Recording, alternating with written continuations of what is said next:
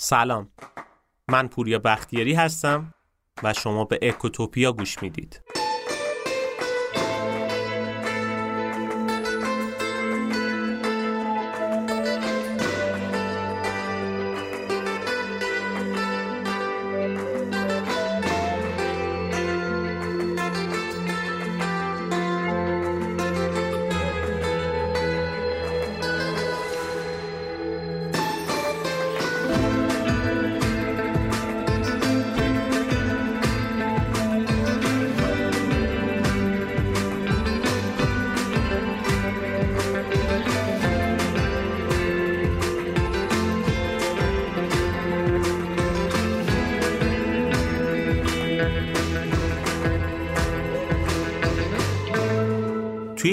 از کتاب پوست دربازی میخوندم که نوشته بود هیچ فضیلتی بالاتر از ریسک کردن نیست. راستش اولش گارد گرفتم و گفتم این حرف دیگه خیلی اقراق‌آمیزه هرچند که واقعا خودم ریسک کردن رو دوست داشتم و از آدمایی که ریسک پذیرن خیلی خوشم میومد یه مدت گذشت این حرف خیلی ذهنم رو مشغول کرد. خیلی هم بهش فکر کردم. دیدم خیلی هم نسیم طالب بیراه نمیگه. حالا نمی‌خوام بگم بالاترین فضیلت ریسک کردنه ولی واقعا ریسک کردن یه فضیلت خیلی بزرگه. شاید بهتر باشه بگیم ریسک مقدسه. چون اگه یکم نگاه به دور برمون بندازیم متوجه میشیم که اگه عامل شانس رو فاکتور بگیریم هر رشد و پیشرفتی که توی جامعه ها اتفاق میفته مدیون ریسک آدمای مختلفی بوده که باعث شده ما امروز رفاه و آسایش و زندگی بهتری داشته باشیم. جدی ریسک مقدسه. توی جنگ و انقلابا ببینید آدما جونشون رو دارن به خطر میندازن. روی کل زندگیشون ریسک می‌کنن تا بقیه جامعه رفاه بهتری داشته باشن. چی از این مقدس تره یا به خیلی از وسایلی که دور براتون یه نگاه بکنید وسایلی که روزانه بی تفاوت از کنارشون رد میشیم یه روز یه نفر یه بخشی از زندگی یا کل زندگیش رو گذاشته ریسک کرده تا بتونه اون محصول رو خلق کنه. پس رفاه امروزمون مدیون ریسک نسل قبلی ماه. توی این اپیزود می‌خوایم راجع به همین مورد صحبت کنیم. راجع به ریسک مقدس. می‌خوام ابعاد مختلف ریسک رو با هم بررسی کنیم تا ببینیم چرا میگیم ریسک مقدسه و اینکه اصلا چرا باید ریسک کنیم.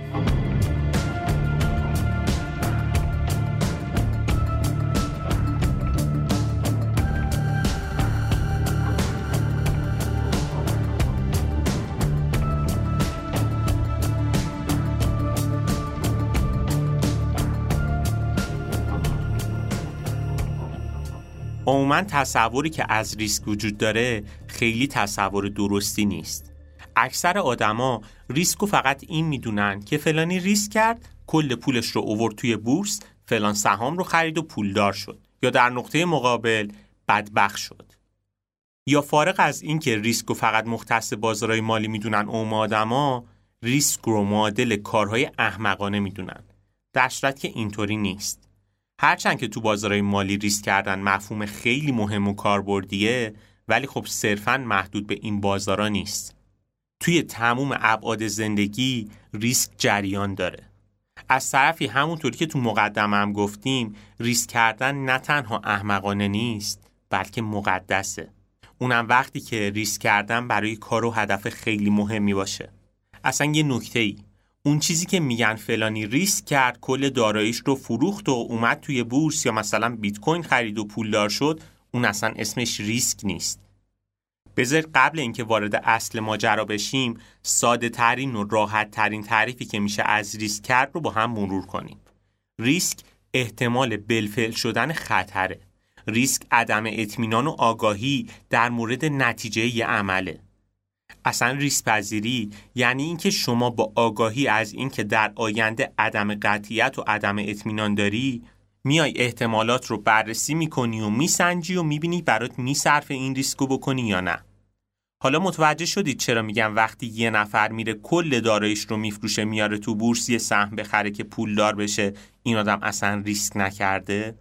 چون اصلا احتمال اینکه ممکنه کل داراییش رو از دست بده در نظر نگرفته. این آدم بر اساس احساساتش و رویاهایی که توی ذهنش ساخته اومده یه تصمیم احساسی گرفته. پس این اسمش ریسک نیست.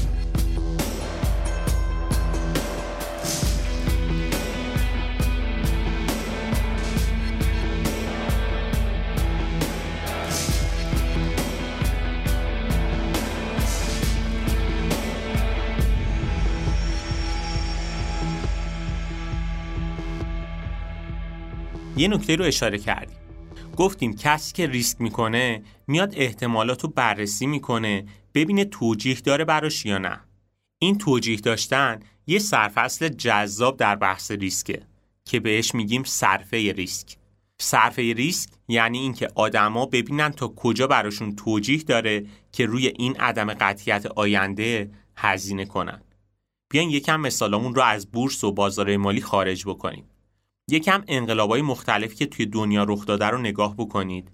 آدمایی که انقلاب کردن از شرایط ناراضی بودن که اومدن توی خیابونا و اعتراض کردن دیگه. کسی که مثلا میاد توی خیابون شعار میده و اعتراض می‌کنه داره ریسک بزرگی رو متحمل میشه. ممکنه این آدم اعدام بشه مجروح بشه تا آخر عمرش توی زندان بره. یا اگه هیچ کدوم این اتفاق هم نیفته ممکنه به خاطر اون سوء سابقه که براش درست می‌کنن نتونه تا آخر عمرش حتی یه شغل درست حسابی پیدا بکنه. ولی این ریسک رو می‌کنه. اصلا بیایم یکم بیشتر دقت بکنین. عموما اعتراضا و انقلابا از ضعیفترین و فقیرترین مردم استارت می‌خوره. اونا بیشترین حجم اعتراضات رو انجام میدن. توی همین اعتراضات و نارومی های چند سال اخیر توی ایران رو دقت بکنید. اصلا بیایم همین شهر تهران رو ببینیم. حجم اعتراضات توی حاشیه های تهران و جنوب شهر خیلی زیاد بود و معمولا هم از اونجاها شروع می شد. یعنی کمتر پیش می اومد که بشنویم مثلا توی سعادت آباد و شهرک غرب و فرشته و کلا بالا شهر تهران حجم عظیم اعتراضات رخ داده. چرا اینجور میشه؟ دقیقا به خاطر همین صرفه ریسکه.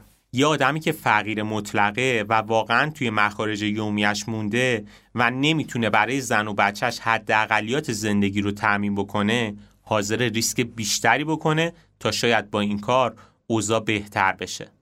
واقعا خیلی آدما چیزی برای از دست دادن ندارن. پس هزینه ریسک براشون کاهش پیدا می‌کنه. وقتی شرایط به مدلی بد بشه که یه نفر به خاطر مشکلات اقتصادی همسرش ازش جدا شده باشه بچهش به هزار تا مشکل مثل اعتیاد و فساد رو آورده باشه و خودش هم هیچ پولی نداشته باشه یا هیچ فرصت خاصی براش مهیا نباشه که از اون شرایط خارج بشه این آدم چیزی برای از دست دادن نداره. تا پای جونش هم میره و توی خیابونو اعتراض می‌کنه. ولی خب کسی که ثروتمنده می‌دونه که اگه بره توی خیابون رو بخواد اعتراض بکنه هزینه خیلی زیادی براش داره. پس این آدم ریسک و ریزتر میشه. توی پرانتز یه نکته رو بگم. واقعا دنیا جای عادلانه نیست. عموما افراد ضعیفتر جامعه اعتراضات رو انجام میدن هزینه زیادی می‌پردازن. و خب این یعنی وقتی که شرایط بهتر بشه آزادی بیاد مشکلات حل بشه اونایی که کمتر ریسک کردن هم اندازه اون آدمای ریسک پذیر رفاهشون افزایش پیدا کرده. البته که تاریخ نشون داده عموما ثروتمنده و افرادی که قدرت بیشتری داشتن بعد از این مدل آزادیا اونا رفاه بیشتری هم به دست آوردن. واقعا دنیا عادلانه نیست. از بحثمون دور نشیم. بحثمون سر صرفه ریسک بود و گفتیم که عموما افراد ضعیفتر بیشتر از افراد ثروتمند هزینه پرداخت می‌کنن. برای اینکه این حرف ما رو بهتر درک بکنید بذارید یه مثال جالب بگم. عموما مسئولین و صدا سیما بعد از پایان اعتراضات میان گزارش میدن و صحبت می‌کنن که اشرار و عرازل و اوباش بودن که می‌خواستن جو رو به هم بریزن و اینا بودن که جامعه رو ناامن کردن. قشر فرهیخته جامعه که نمیاد مثلا سطل آشغال رو آتیش بزنه. در صورت که این خودش یه مقالطه بزرگه. این آدما ریسک کردن براشون توجیه بیشتری داشته. یا به عبارت بهتری براشون میصرفیده که بیان این ریسک رو انجام بدن. حالا در نظر بگیرین یه قانونی تصویب بشه که کسایی که بالای ده میلیارد تومن دارایی دارن باید نصفش رو به دولت بدن. این قانون هم سفت و سخت اجرا بشه. اینجا دیگه عرازل و اوباش و افراد فقیر نمیان اعتراض کنن که. فقط ثروتمنده و کسایی که پول زیادی دارن میان اعتراض می‌کنن. چون الانه که ریسک کردن برای اون آدم توجیه داره. یا یه مثال دیگه این که وقتی حقوق بازنشسته ها رو نمیدن بازنشسته ها میان توی خیابون رو اعتراض می‌کنن و اونا هستن که شروع می‌کنن جرقه اعتراضات رو توی جامعه بزنن. چون یک بازنشسته این مدل ریسک براش کاملا توجیه داره. کسی که دیگه توانایی کار کردن به اون صورت نداره فرصت کار براش خیلی مهیا نیست این آدم چیزی برای از دست دادن نداره. چون می‌دونه که اگه این روند ادامه دار باشه احتمالا از گرسنگی و فقر میمیره یا مجبور از بقیه گدایی بکنه. پس میره اعتراض می‌کنه و براش هم میصرفه این اعتراض. یا مثال دیگه فرهنگیانه. دیگه اینا که قشر فرهنگی جامعه هستن و عرازل نیستن. اینا هم میرن دم وزارت خونه تحسن می‌کنن. از بحثمون دور نشیم. بحثم سر صرفه ریسکه که گفتم باید محاسبه کنیم و ببینیم میصرفه یا نه. به عنوان مثال گفتیم که اعتراضات که فراگیر بشه یا حتی به انقلاب منجر بشه همیشه جرقش از سمت کسایی می‌خوره که ریسک کردن کمترین هزینه رو براشون داره. و خب یه نکته مهم دیگه هم باید بدونیم. اون همی که اگه در مقامای ارشد هر سازمان هستیم باید حواسمون خیلی بیشتر به این صرفه ریسک باشه. مثلا اگه شما مدیر عامل یه مجموعه هستی که کارمندای زیادی داری و کلا مدل مدیریتی اینه که از بالا به پایین به همه نگاه می‌کنی و چون قدرت داری مدل تیم باشه که همه رو تحقیر بکنی اخراج بکنی اینجا باید حواست به این موضوع صرفه ریسک باشه. چون مثلا اگه یکی از نیروهای توانمندت رو تحقیر بکنی و اخراج بکنی احتمالا خیلی هزینه زیادی برات نداره. چون خود اون آدم گزینه‌های پیشنهادی زیادی داره با اخراج کردن تو زندگیش مختل نمیشه. ولی وقتی نیروهای خدماتی رو اخراج می‌کنی اونم با دعوا و تأخیر اون آدم بیکار میشه و زندگیش دچار مشکل میشه. حالا اگه این مشکلات حاد بشه می‌تونه این رو به تو هم انتقال بده و یه هزینه زیاد برات ایجاد بکنه. مثلا من چند سال پیش توی قسمت حوادث روزنامه میخوندم که نوشته بود یه مدیر نیروهای خدماتیش رو اخراج کرده بود گفته بود پول و سنواتتون رو هم نمیدم. برید ببینم می‌خواین چه غلطی بکنید. خب اون آدما هم بعد مدتی کمین کردن و با ماشین زده بودن اون مدیر رو ترکونده بودن. که اون مدیر چند ماهی هم توی بیمارستان موند و تا آخر عمرش با یه مشکل جدی همراه شد. واقعا باید حواسمون به این مورد باشه. خیلی وقتا توی یه خانواده هم می‌بینیم که بین فرزندا فرق می‌ذارن. اینجا پدر و مادر رو دارن ریسک بزرگی رو به این کارشون متحمل میشن. یا خیلی از سیاستمدارای ما معتقدن که باید هوای قشر مرفه جامعه رو داشت. اینا پول و قدرت دارن و باید هواشون رو داشته باشیم که اعتراض نکنن. در صورت که واقعا برعکسه. اتفاقا باید هوای قشری رو داشته باشیم که ریسک کردن براشون ارزونتر در میاد.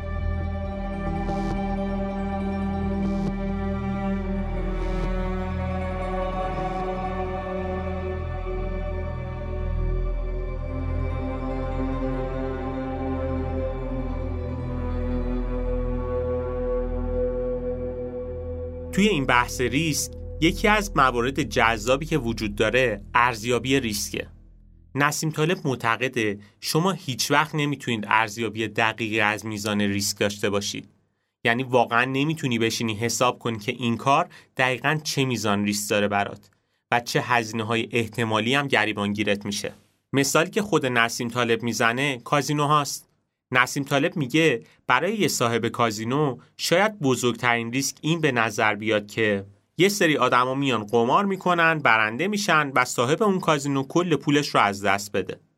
ولی ریسک اصلی برای کازینو دار پولش نیست. ریسک اصلی برای یه صاحب کازینو می‌تونه این باشه که یه نفر که اومده رو کل زندگیش قمار کرده و باخته حالا دیگه این آدم چیزی برای از دست دادن نداره. دنبال یه مقصر میگرده که ازش انتقام بگیره. خب چه کسی بهتر از اون کسی که پولشو برده؟ یعنی همون صاحب کازینو. حالا شما شاید الان فکر کنید خب الان ریسک می‌تونه این باشه که بره کازینو رو مثلا آتیش بزنه یا حتی بدتر صاحب کازینو رو بکشه. ولی خب ریسک بیشتری هم وجود داره. اون هم این که بره فرزند اون کازینو دار رو بکشه که صاحب کازینو تا آخر عمرش عذاب بکشه. واقعا نمیشه هیچ وقت ارزیابی دقیقی از میزان ریسک داشت. این چیزیه که باید بهش توجه داشته باشیم. خیلی وقتا آدما هستن که میگن من همه جوانب کار رو سنجیدم. من همه ریسکا رو بررسی کردم مولا در این تصمیمم نمیره. ولی باید بدونیم که دنیا دنیای عدم قطعیته و واقعا نمیشه ارزیابی دقیق از میزان ریسک داشت. خیلی وقتا یک سری مسائلی هست که ما اصلا نمیبینیمشون. یه سری عواملی که شاید مستقیم به ما ربطی نداشته باشن ولی به صورت غیر مستقیم ریسکای خیلی جدی برای ما به وجود میارن.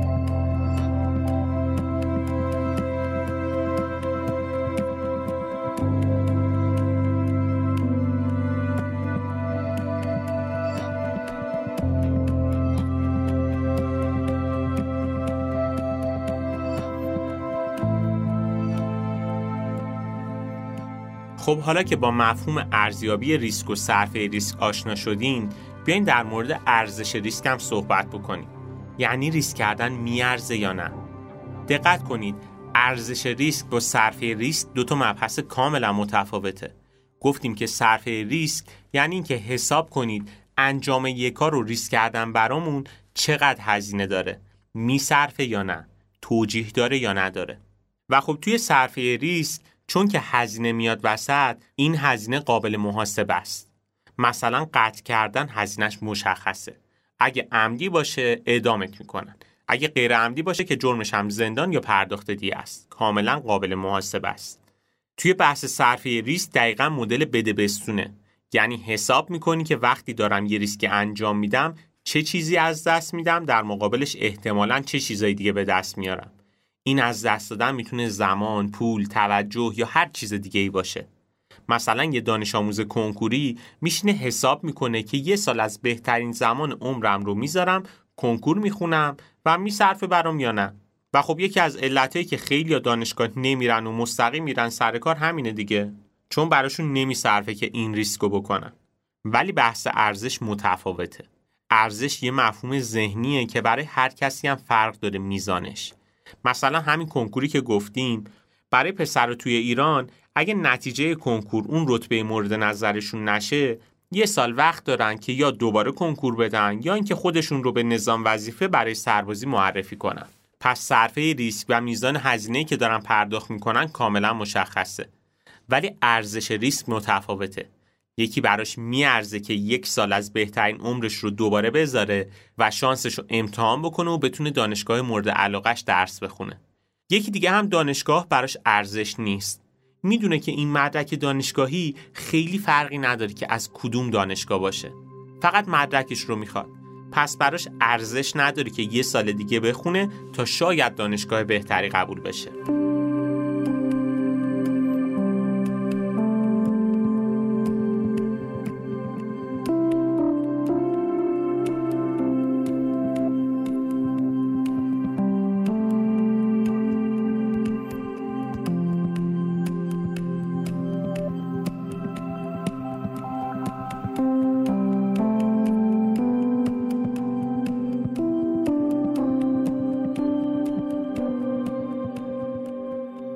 تا اینجا راجع به ارزیابی ریسک، صرفه ریسک و ارزش ریسک صحبت کردیم. حالا بیاین راجع به یه مفهوم دیگه توی این مبحث حرف بزنیم. بعدش هم کم کم صحبت و مثالمون رو عملیاتی تر می‌کنیم و طبق رسالت اکوتوپیا آخرش کلی توصیه بهتون می‌کنیم. این مدل اپیزودا رو باید سیستمی برد جلو. یعنی شما اول باید یه سری از مفاهیم مهم رو باش آشنا بشید یا اگه هم آشنا هستین یه مروری براتون بشه تا با مثالایی که می‌زنیم بهتر درک بکنید حالا بعد از اینکه مفاهیم رو متوجه شدین بیایم روی مثالهای واقعی و توصیه و کارهایی که باید انجام بدیم حرف بزنیم. اینجور اثر بخشیش رو هم بیشتر می‌کنه. از بحث دور نشیم. یه موضوع جالب دیگه در مورد مفهوم ریسک بحث انتقال ریسک و جابجایی ریسکه. قبل از اینکه این موضوع باز کنم اجازه بدید یه دستبندی کلی از انواع مختلف ریسک با هم داشته باشیم بعد دوباره برمیگردیم به این مبحث. به طور کلی ریسک به چهار دسته تقسیم میشه. یکی ریسک مالیه که عموما آدما فقط همین نوعش رو می‌شناسن. یکی ریسک اخلاقیه یکی ریسک اجتماعی و عرفیه یکی هم ریسک سیاسیه. بیایم با یه پژوهش جالب که توی این زمینه انجام شده این قسمت رو با هم ببریم جلو.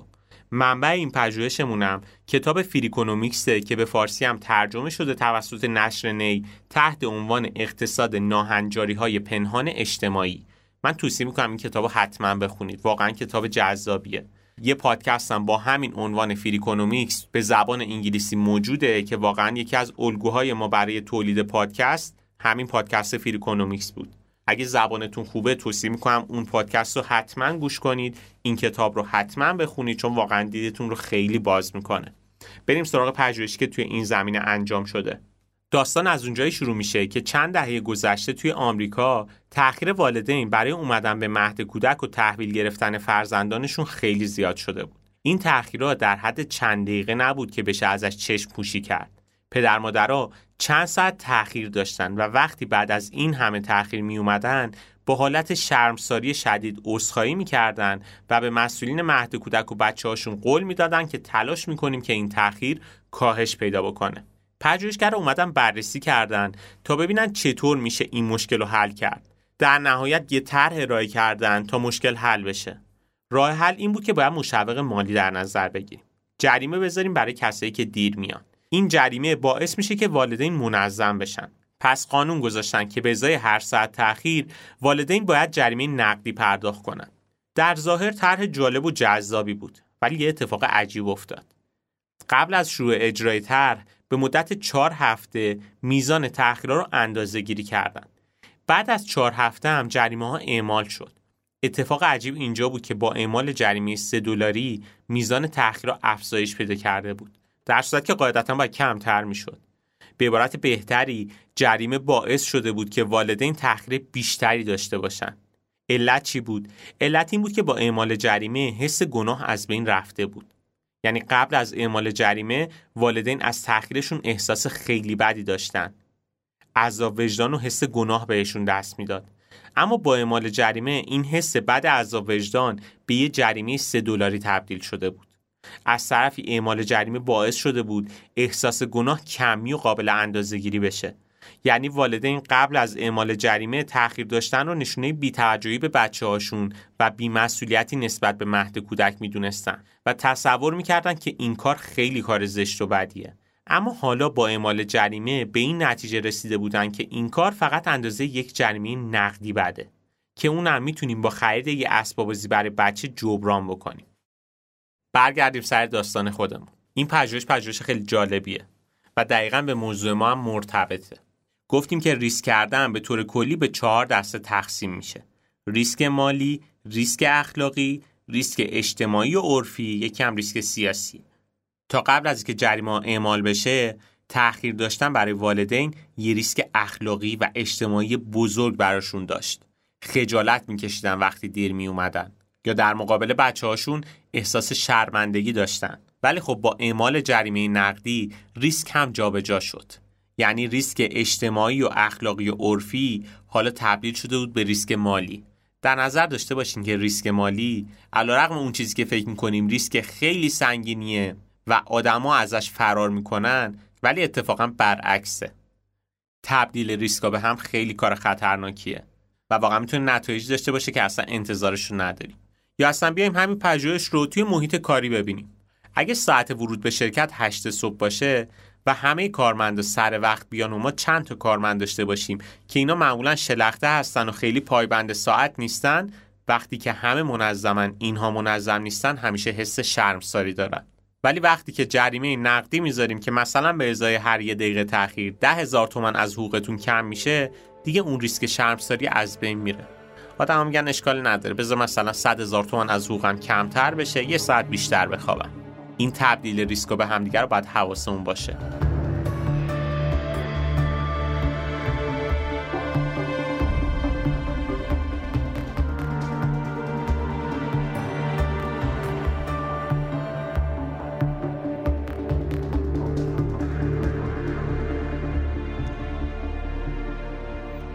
خب حالا که متوجه شدین جابجایی ریسک چیه بیایم با هم در مورد انتقال ریسک هم صحبت کنیم. البته می‌خوام اینجا رو هم با یه مثال جالب بگم. مثال بارز برای این بحث انتقال ریسک سیاستمداران. واقعا سیاستمدارا چون پوستشون تو بازی نیست و تاوان کارهای اشتباهشون رو خودشون پس نمیدن ریسک تصمیمات اشتباهشون رو به جامعه منتقل می‌کنن.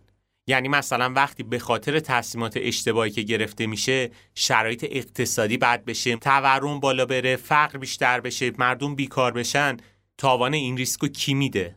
مردم میدن نه سیاست مدارا سیاست مدارا عموما سعی می‌کنن تفکرات و استراتژیایی که از نظر خودشون درسته و هیچ جای دیگه تست نشده رو امتحان بکنن یعنی میان ریسک می‌کنن ولی هزینه این ریسک رو روی جامعه انتقال میدن.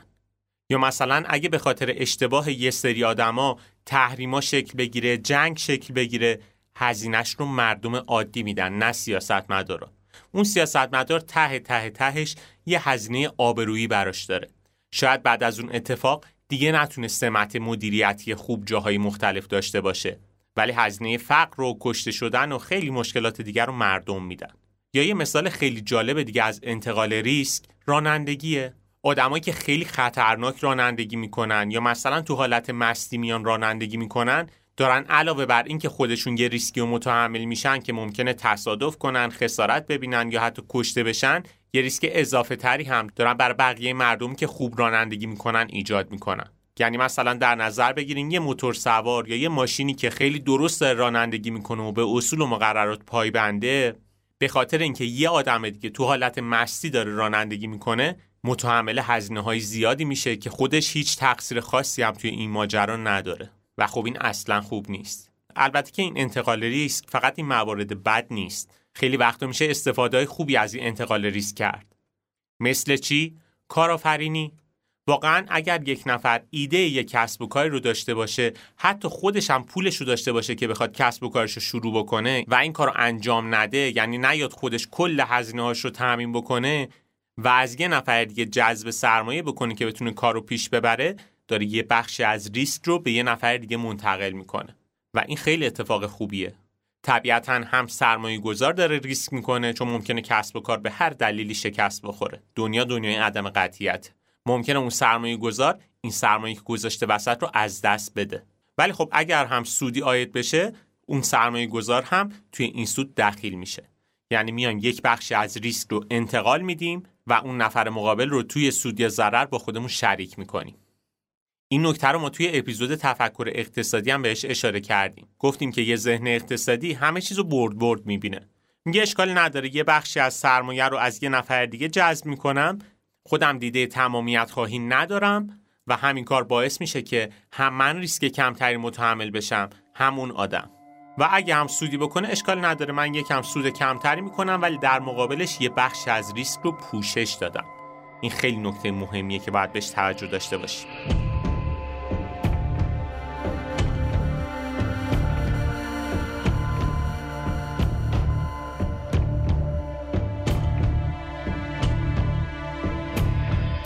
این مفاهیم واقعا مفاهیم مهمیه.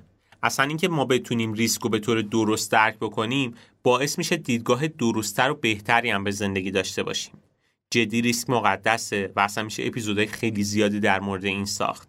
اما بیایم با هم یه سری نکات جالب از ریسک رو هم بررسی بکنیم. خیلی وقتا یه سری کارا باعث میشه ریسک از بین بره. توجه داشته باشید که ما قانون پایستگی ریسک نداریم که ریسک از حالتی به حالت دیگه تبدیل بشه. نه خیلی وقتا ممکنه ریسک به طور کلی از بین بره.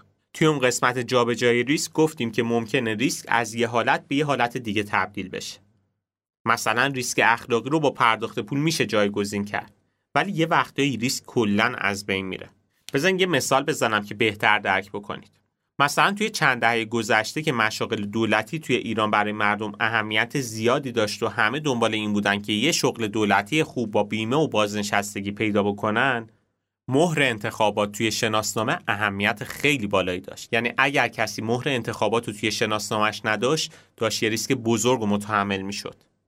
ولی خب با بالا رفتن تورم و مشکلات اقتصادی جدی که به وجود اومد و کم شدن قدرت خرید کارمندای دولتی دیگه شغل دولتی اون اهمیت خودش رو از دست داد. و خود این عامل باعث شد ریسک رأی ندادن توی انتخابات از آدمو برداشته بشه. واقعا تا همین ده سال پیش اگه مهر انتخابات توی شناسنامه کسی نبود داشت ریسک بزرگی رو متحمل می‌شد. ولی الان این ریسک خیلی کم رنگ شده. یعنی قبلا آدما حتی کاندیدای محبوبشون هم اگه توی انتخابات نبود می‌رفتن رأی سفید می‌دادن. چون رأی ندادن ریسک داشت. ولی الان اینطوری نمیشه. اگه نگاهی هم به آمار مشارکت توی انتخابات مختلف بندازید حرف ما رو تایید می‌کنید. یا در مورد همین از بین رفتن ریسک یه موضوع جالبی هست که بعد نیست توی این اپیزود بهش اشاره بکنیم. گفتیم که یه دسته از ریسکا ریسک قانونی هن. و می‌دونیم که زیر پا گذاشتن قانونم جرمه. ولی خب توی اقتصاد جرم ما یه جمله جالبی داریم که میگه اگه یه جرم رو تعداد زیادی از مردم انجام بدن اون کار دیگه جرم نیست و قانون باید عوض بشه. البته که طبیعتا منظورم از جرم ها کنشگری اجتماعیه نه اینکه مثلا قانون قتل آزاد بشه هر کسی بتونه هر کسی رو بکشه نه. منظورم چیز دیگه ایه برای اینکه بهتر حرفم رو متوجه بشین یه نگاه به موضوع هجاب بندازین. واقعا اگه کسی تا همین چند سال پیش بیهجاب یا بدهجاب میومد بیرون ریسک خیلی زیادی براش داشت. از گشت ارشاد بگیرید تا صحبت ها و تهمت ها و چیزهای دیگه که گفته می‌شد. یعنی خیلی از افرادی که به هر دلیل معتقد به هجاب نبودنم جرأت نمی‌کردن تا سر کوچهشون بدون هجاب برن یا توی فضای مجازی یه عکس بیهجاب بذارن. ولی خب الان یه نگاهی به جامعه بندازین مخصوصا تو شهرهای بزرگی مثل تهران. می‌بینیم که آدمای خیلی زیادی بدون هجاب میان بیرون چون دیگه وقتی عده زیادی بیهجاب شدن ریسک زیادی هم برای این آدما وجود نداره. و خب اینجا بد نیست به این موضوع هم اشاره بکنیم. یکی از علتهای مهمی که باعث میشه ریسک از بین بره مثل همین موضوع هجابی که گفتیم بحث پادگفتمان قدرته. موضوع خیلی جذابی که اصلا میشه راجبش اپیزودهای مختلفی هم ساخت. پادگفتمان قدرت عموما وقتی پیش میاد که ما بیش از حد می‌خوایم قدرت نمایی بکنیم و توی هر جایی نظر و عقیده خودمون رو پیش ببریم. چیزی که سیاست مداری ما هم زیاد استفاده می‌کنن. مثلا می‌بینیم که امروز رسما کلمه سیانت رو به کار می‌برن و میگن ما از شما در مقابل آسیب های فضای مجازی سیانت می‌کنیم. یا مثلا هر موقع حس کنن اینترنت به ضرر ماست بر اون فیلتر می‌کنن. یا مثلا تو روزایی که گاز با قطعی و بحران مواجه میشه دستور میدن که بخش خصوصی هم باید تعطیل بکنن. حالا توی گذشته اقلانیت یکم بیشتر بود تو حلقه تصمیم گیری و رفتارها هوشمندانه تر بود. یعنی غیر مستقیم مردم رو مجبور می‌کردن کارایی رو بکنن که می‌خوان. مثلا یکم تاثیر مادر بزرگای قدیم که نماز میخوندن رو تجسم بکنید. همیشه حتی زمانی که تو خونه تنها بودن هم با چادر نماز میخوندن. چادر برای نماز خوندن واجب نیست ولی این فرهنگ رو جا انداخته بودن که نماز باید با چادر باشه. مثلا توی دوران دهه 60 که جمعیت زیاد شد تبلیغات غیر مستقیم به نحوی بود که جلوگیری کنید از بچه دار شدن. حالا تو اتاق خوابا کم کم کاندوم و قرصای پیشگیری وارد شد. و خب اواخر دهه 80 کم کم تبلیغات معکوس بود که شروع کنید به بچه دار شدن. به عبارت بهتری با این کارا سعی می‌کردن به طور کامل روی مردم سلطه داشته باشن توی جزئی ترین مسائل مردم هم نظر بدن و عقایدشون رو اعمال بکنن. اما مشکل کجاست؟ وقتی شما توی خصوصی ترین جاهای آدما مثل اتاق خوابشون هم قدرت نمایی می‌کنید و سعی می‌کنید حرف خودتون رو پیش ببرین باید بدونید که پادگفتمان قدرت همون جاست که داره شکل می‌گیره. یعنی شما فکر می‌کنید در حال قدرت نمایی هستین ولی گفتگو بر ضد قدرت دقیقا همون جاست که داره شکل می‌گیره. امروز هم می‌بینیم که پادگفتمان قدرت خیلی زیاد شده. حالا فارغ از سیاست و هجاب و این مسائل باید دقت داشته باشیم که حتی توی سطح شرکت خودمون توی خانواده خودمون وقتی بیش از حد قدرت نمایی می‌کنیم وقتی بیش از حد سعی می‌کنیم نظر و عقیدهمون رو به بقیه بگیم و خوشحالیم که بقیه دارن ما رو اطاعت می‌کنن باید بدونیم که پادگفتمان قدرت داره شکل می‌گیره و این ممکنه خیلی ریسکا رو از بین ببره. مثال بارزش توی خانواده هاست. توی فرهنگ ما احترام به پدر مادر جایگاه خیلی زیادی داره. ولی خب خیلی از پدر مادرها از همین عامل سوء استفاده می‌کنن سعی می‌کنن قدرت نمایی بکنن زور بگن خیلی کاراشون و اهدافشون رو پیش ببرن و با این کار یه ریسک خیلی بزرگ دارن بر خودشون ایجاد می‌کنن. پادگفتمان قدرت شکل می‌گیره و اونجایی که ممکنه پرده حرمت و حیا و خیلی چیزای دیگه بریزه و مشکلات جدی به وجود بیاره.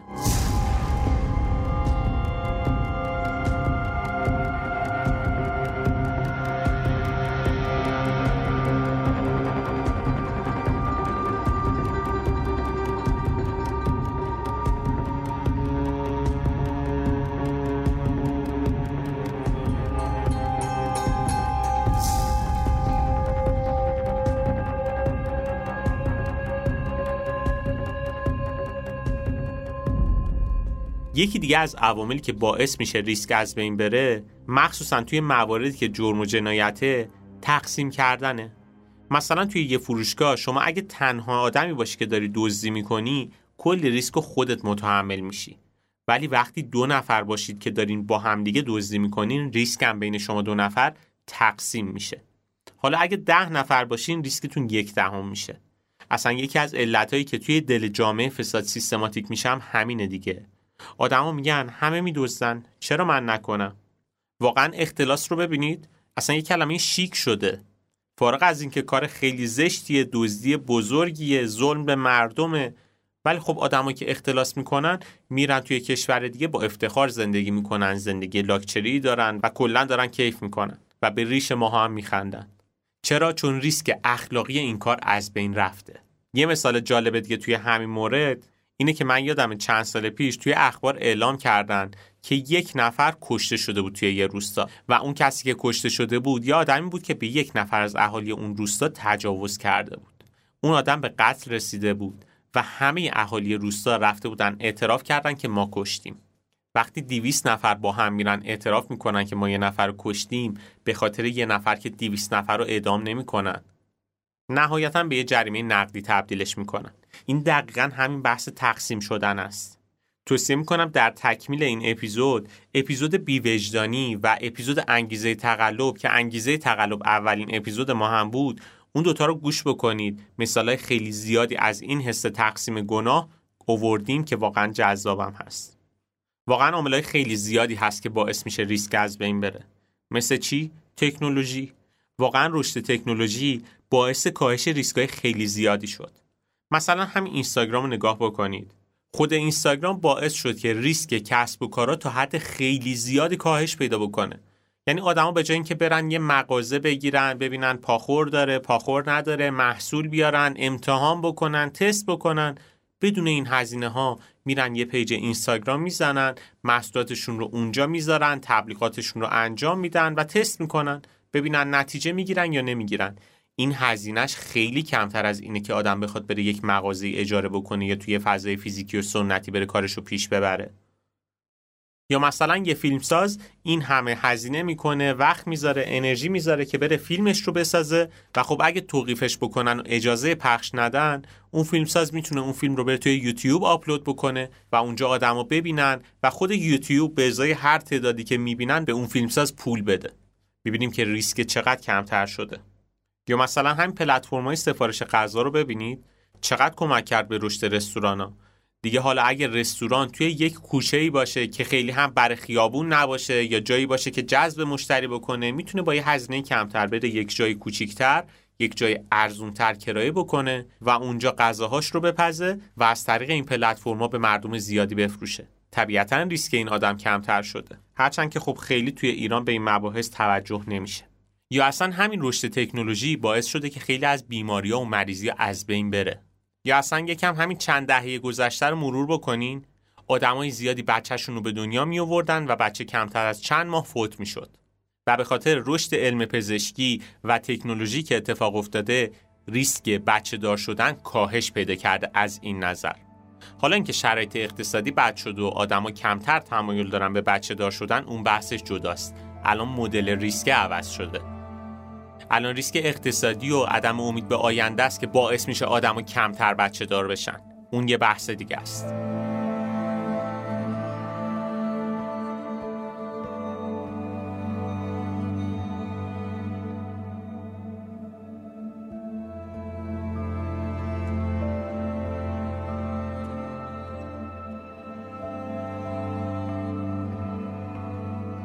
دیگه آخرای اپیزود داریم می‌رسیم. ولی خب حالا که بحث ریسکه حیفه که ما از ریسک نامتقارنم حرف نزنیم.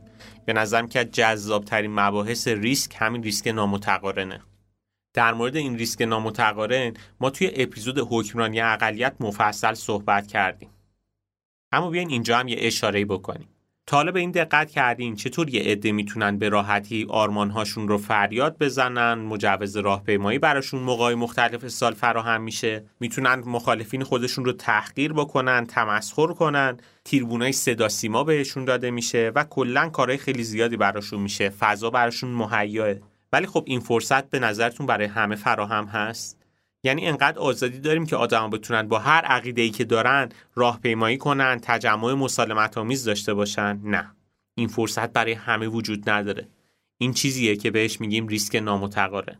ریسک نامتقارن یعنی فضا برای یه گروه فراهمه که آزادانه راجع به عقایدشون صحبت بکنن. توی سال چندین بار فرصت راهپیمایی براشون به وجود میاد. ولی در نقطه مقابل برای گروهی که به هر دلیل با این عقاید موافق نیستن حتی مجوز یه راهپیمایی و تجمع مسالمت آمیز کوچیکم داده نمیشه. ریسک نامتقارن یعنی یه عده می‌تونن راجع به عقایدشون آزادانه صحبت کنن بدون اینکه هیچ ریسک خاصی رو متحمل بشن یا خطری تهدیدشون بکنه. در نقطه مقابل یه عده دیگه هم هستن که اگه عقاید خودشون رو حتی به صورت عادی هم بیان کنن ریسک خیلی زیادی براشون داره. حتی ممکنه مجبور بشن هزینه های خیلی زیادی هم بدن. این ریسک نامتقارن تبعات خیلی بدی هم داره. و باعث میشه که آدما مجبور بشن به عقیده گروهی که ریسک کمتری دارن احترام بذارن و پیرو قوانین این آدما باشن. ولی خب در نقطه مقابل یه سری می‌تونن به قشری که ریسک بیشتری رو دارن تحمل می‌کنن هر مدل توهین و تحقیری هم داشته باشن. ریسک نامتقارن برای یه جامعه خیلی خطرناکه. اما خب شاید بپرسین چطور میشه که ریسک نامتقارن به وجود بیاد؟ علت اصلیش به خاطر حکمرانی اقلیته که یه اپیزود مفصل ما راجبش صحبت کردیم و گفتیم یه قشر اقلیت که دو سه درصد جامعه هستن و بیش از حد متعصبن و به عقایدشون پایبندن باعث میشن که عقایدشون رو به 97 درصد باقی جامعه القا بکنن. البته توجه داشته باشی این ریسک نامتقارن ما خیلی جاها داریم ما. مثلا توی اطلاعات. افرادی که رانت اطلاعاتی دارن ریسک کمتری رو متحمل میشن.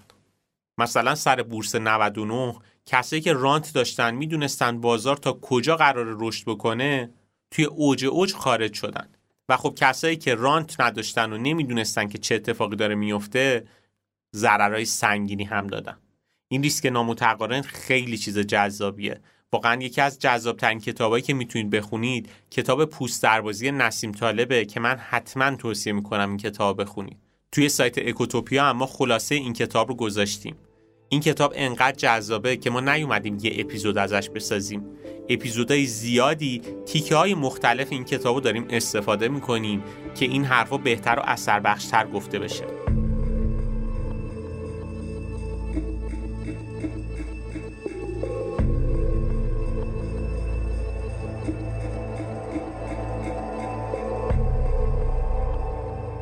اپیزود امروزمون تمام شد.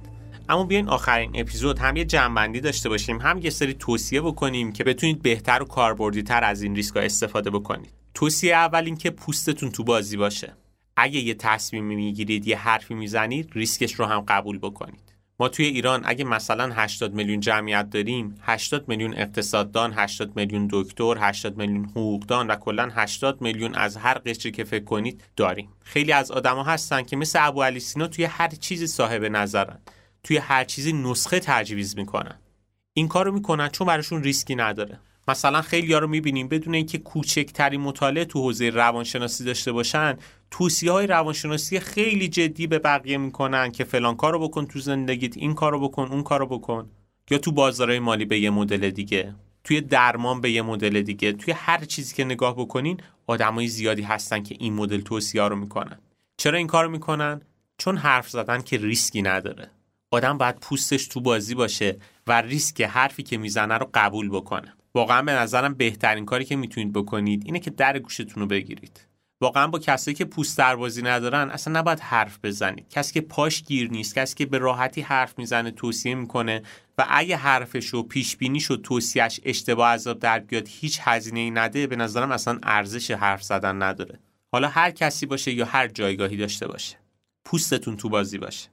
یکی از کاری که من خودم می‌کنم اینه که تو فضای مجازی کسایی که با account fake میان حرفایی می‌زنن نقدی وارد می‌کنن چه درست باشه چه غلط باشه به راحتی block می‌کنم.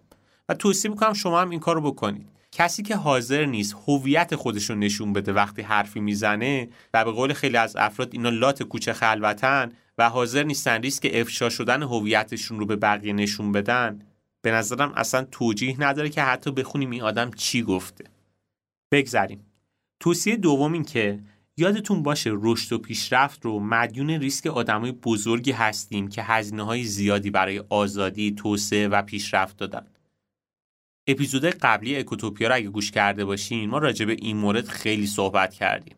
از امین و زر بگیرین تا خیامی، ایروانی، آزمایش و کلی آدمای دیگه ای که کار بزرگی کردن و نتایجش رو امروز داریم می‌بینیم اینا ریسکای خیلی بزرگی رو قبول کردن هزینه هاش رو هم دادن و ما رفاه و آسایش امروزمون رو مدیون ریسک این آدماییم.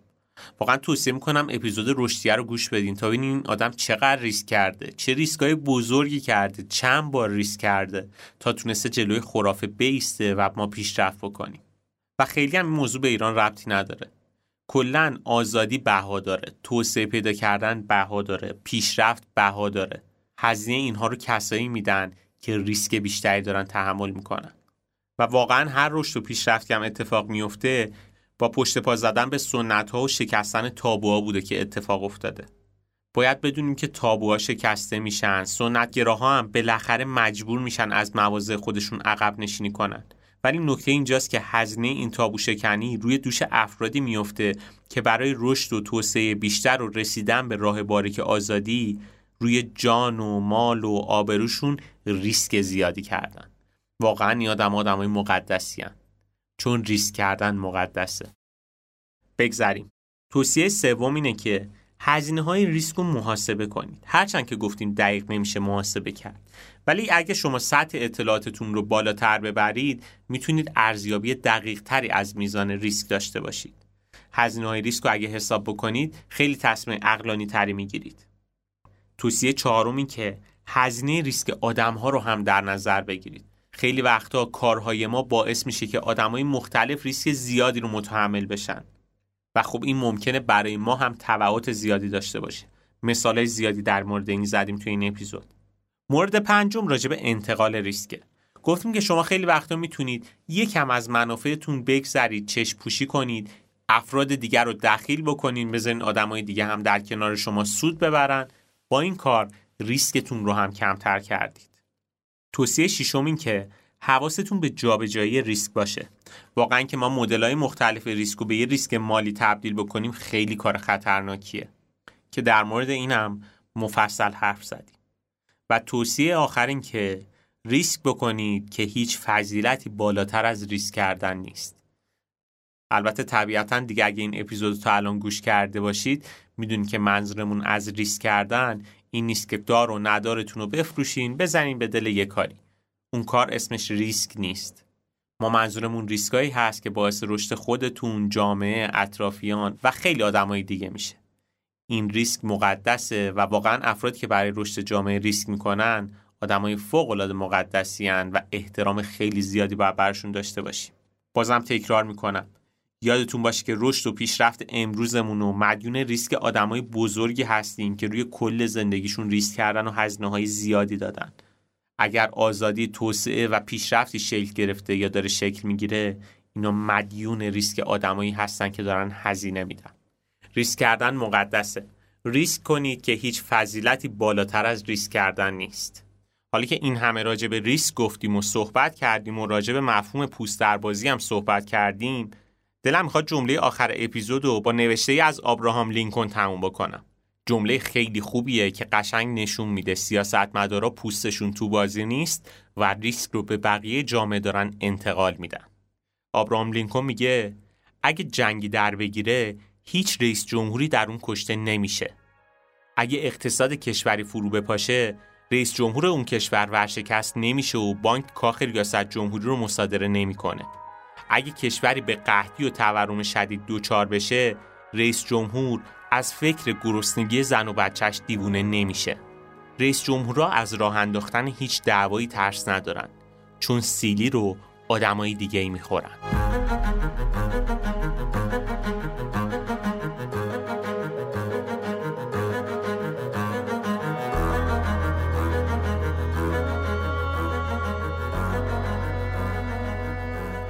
خیلی ممنونم از اینکه تا این لحظه با ما همراه بودید. اگه اپیزود امروز رو دوست داشتید لطفا با دوستانتون به اشتراک بذارید و از ما حمایت کنید. این بهترین دلگرمی برای ماست. توصیه می‌کنم به سایتمون هم حتما مراجعه بکنید. سایت اکوتوپیا داتایار لینکش توی توضیحات موجوده. اونجا بیشتر از هزار تا مقاله و مطلب علمی وجود داره که سعی کردیم به زبان خیلی ساده بیان بکنیم که شما بتونید بهتر با این مسائل اقتصادی و مدیریتی و مسائل سیاسی روزمره آشنا بشید و ازش استفاده بکنید. علاوه بر این توی سایت ما معرفی کتاب و نقشه راه هم گذاشتیم. برای کسایی که به مطالعه بیشتر علاقه دارن. دوست دارن یه مسیر مطالعاتی رو طی بکنن. کلی دوره آموزشی هم اونجا هست که می‌تونید ازش استفاده کنید.